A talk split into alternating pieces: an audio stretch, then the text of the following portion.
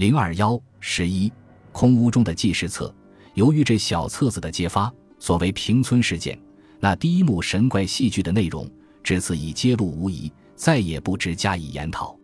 至于连台接演的第二幕剧，在那本小册子里也有一节详明的记述，现在一并抄摘如下，以作那后本戏剧的说明书。在鲁平的小册中，对第二件失踪案，他是这样写道：上略，女伶白丽娟，自在大兴剧场集演以后。就下嫁于本部著名某富翁，做了一名闪烁的小星。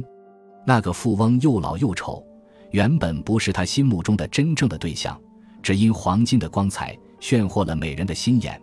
于是双方在钱袋与脸袋两种互相需要的供求原则之下，暂时做了一次常见的交易。实际上，这女伶白丽娟另外拥有一个秘密情人，双方的热恋已达沸点以上。他们曾几次商议，预备卷带了那富翁的钱，一同逃往外部去过活。这策略是在酝酿之中，还没有进入实行时期。那个秘密情人，他的住处恰在平村的附近。当平村第一次离奇事件发生的时候，正值他们协逃的计划将达成熟阶段。那天，这女灵的情人听到了平村的怪消息，忽然想到了一个新奇的投机的方法。他想。借着绝妙的机会，倘能使白丽娟到这所茅屋中去，亲自投下一个烟幕弹，那必定能使那个老丑的富翁和其他的一般群众暂时移转一下眼光，而使他们获得一个从容潜逃的掩蔽。于是，那个秘密情人便授意于白丽娟，特地在第二天专程到平村三十三号屋中去转了一转。这情景无意拍下一个特写的镜头。故意引起观众的注意，随后他们便依着预定计划，双双远走高飞而去。至于那个同到平村中来的老母亲，当时虽有许多惊慌的表情，实际当然也是参与这新奇策略的一人。这样一来，却是平村三十三号屋中所映的怪影片，于一个高潮之后，立即又扩展另外一个更离奇而紧张的高潮。以上却是那本小册子中。对第二件失踪性案件的全部揭发，当然，谁也意想不到，这前后两件不可思议的怪事件，最后的暴露竟会显示了这样一个平凡的无可平凡的画面，真的应验了鲁平最初发表的预言啊！雷声大雨点小，果然是雷声太大雨点太小啊！除此以外，在那本纪事小册子里还夹着两封信的信稿。这是一种应该把它写在粉红信纸上的作品。现在，笔者把第一封信的大意抄录如下。从这里可以看到平村事件中的另一种疑问的解答。这一封信是由四十三号中的那位十五岁的刘雪池先生署名，寄给对邻三十四号中的梅珊珊小姐的。信上这样写道：“记事册中原著信的第一节从略。自从上月的月初。”我在阳台上初次见你，那时你曾向我微微一笑，这一笑在你不管是有意或者是无意，但从此我觉得我自己和以前像已换了一个人。从那一天起，我天天盼望你走到阳台上来，但我的盼望一百次倒有九十九次的失望。我只见你们那里的长窗每天都是关得很紧，我真痛苦，我简直要哭。你是知道的。今年我还不过十五岁，完全是个小孩子。我的胆子很小，我见了生人会十分恼羞。一面我虽然盼望你常常走到阳台上来，但是你若真的走出来了，我却又吓得立刻躲藏了起来。虽然这样，一面我仍旧用尽种种方法想引你走到阳台上来。我听得你们家里的佣人说，你很喜欢看白雪公主的影片，真的。你自己也很像白雪公主呀，你记得吗？不多几天之前，我觅到了一个美丽的日历，上面印着白雪公主和七个滑稽的矮人。我在这日历上做了一个爱珊珊 A 三三的记号，不知道你看见不看见？注意不注意？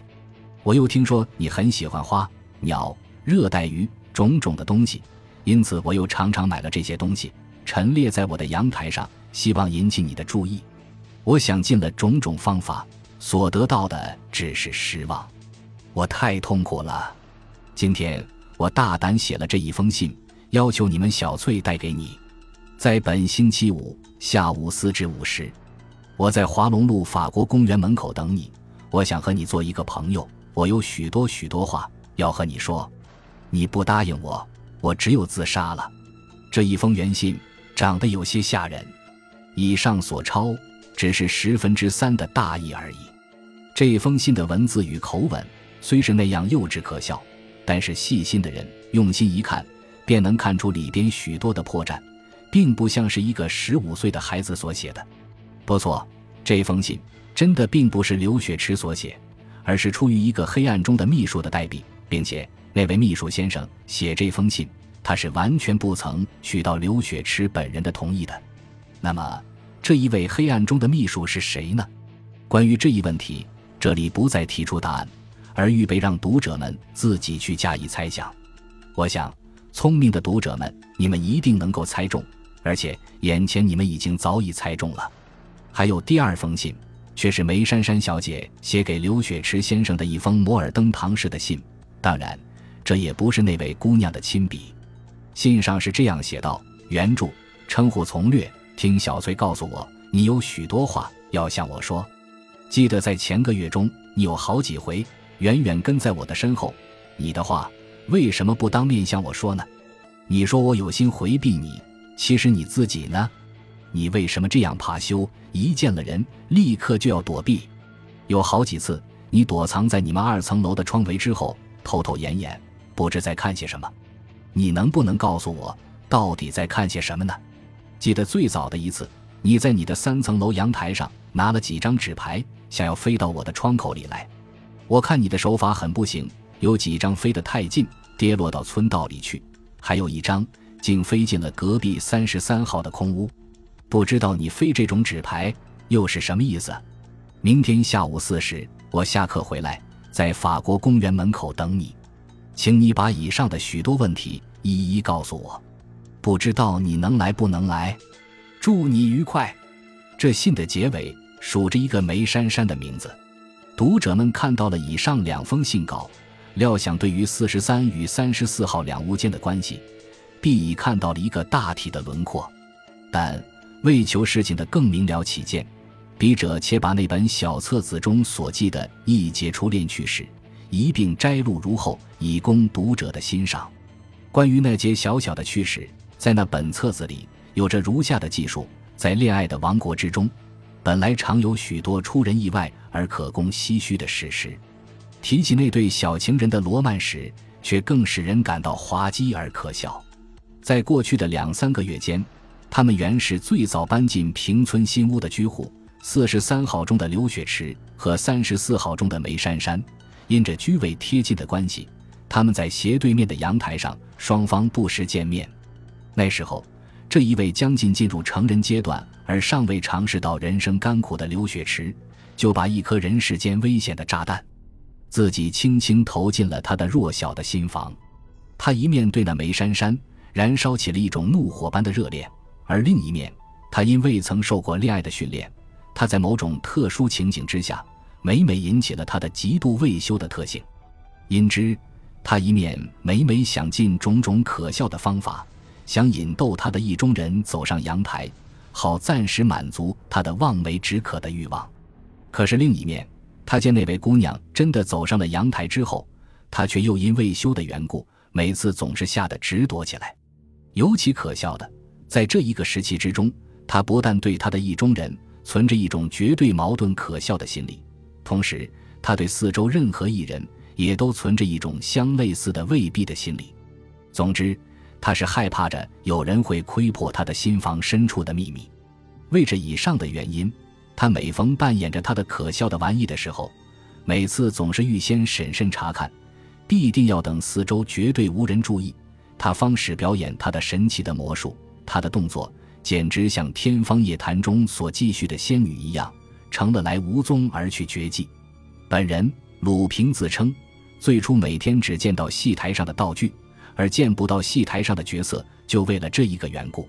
当时这一个可笑而可怜的孩子，他还以为他的心事掩护得非常妥密，绝不会被人窥破，却不知他这种种可笑的举动，在他四周接近的人们中早已成了一件公开的秘密，甚至连他两个不常到来的表兄，也把这事情当做了一件新奇的谈话资料。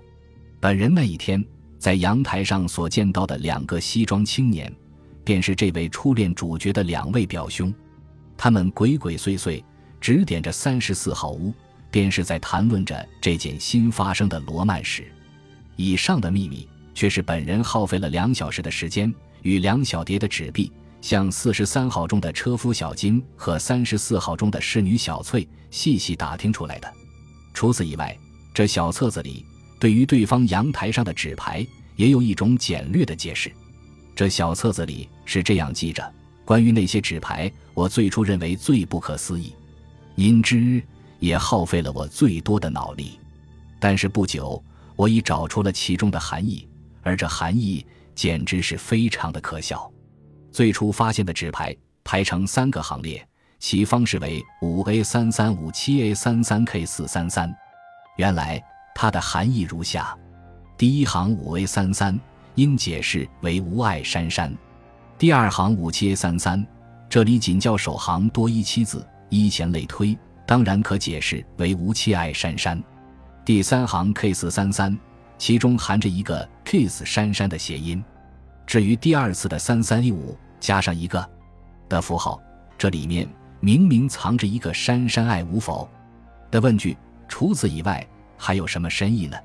由于这小册子中的种种揭发，平村三十三号屋中所发生的怪事件，以及临近三十四号与四十三号屋中所附带发生的种种神秘问题，至此已完全失去了它的神秘的价值，无复可供研讨的余地。至于三十三号屋中后来所发生的事件，这在聪明的读者们当然也早已窥破它的全部的底蕴。更不劳笔者提出多余的报道。最后，吴有鲁平曾在他这身边文学之中，用一种伤感的笔调，抱怨着他的年龄已达于老迈无用的阶段。他在他这小册子里这样写道：在这平村三十三号屋的全部事件中，最使他吃苦的，就是当时明明在各方面已获得了许多许多的线索，这些线索看看好像一个蛛网一样，仿佛四面都有牵涉，可是再看看。又像各有头绪，各不相关，正像一盘散沙一般，竟绝对无法贯穿起来。而其间最可笑的错误，就是误认三十四号与四十三号两家邻屋中的幽默的喜剧，和三十三号屋中最初发生的两件失踪事件，以为其中必有直接的关系。因这一点，自己却把自己深深推进了一种神经过敏的网罗，结果终至在牛角尖中越钻越紧。几乎无法脱身而出，所以应该承认，这一件平村事件实是一生从未有过的可笑的失败。好了，关于这小册子中的记载，笔者打算抄到这里为止，不再占据更多的篇幅。可是，在这全部事件之中，另有短短的几句话必须加以补充。这里应该请读者们耐心读完以下补记的一小节，那么笔者可以用钢笔尖。把这三十三号屋中的幕布完全挑蔽起来了。本集播放完毕，感谢您的收听，喜欢请订阅加关注，主页有更多精彩内容。